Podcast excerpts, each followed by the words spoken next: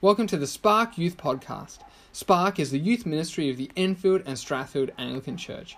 Our mission is to gather to hear God's word, to grow in Christ likeness, and to go in prayerful proclamation.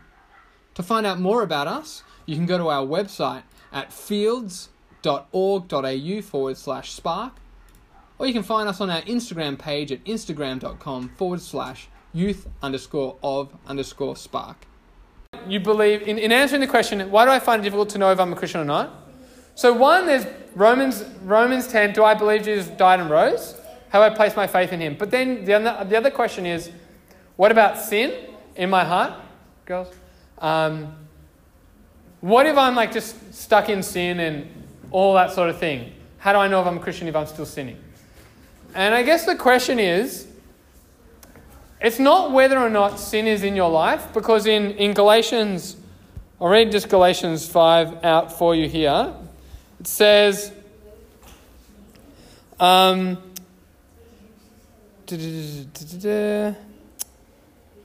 uh, verse 17 For the desires of the flesh are against the spirit, and the desires of the spirit against the flesh, they are opposed to each other to keep you from doing the things you want to do. So Galatians 5 is saying inside you've got the spirit and you've got sin, and they're always going to battle. So if you struggle with sin, that doesn't mean you're not a Christian, that means you're a Christian. This is what a Christian is like. The diff- difference is whose side you take against sin. So the Christian takes God's side against sin, and therefore they struggle, and the non Christian takes sin's side against God, and they don't struggle against sin. So the, the question is are you struggling against the sin in your life? Are you trying to put it to death? Then, even if you still struggle, you're a Christian. Okay?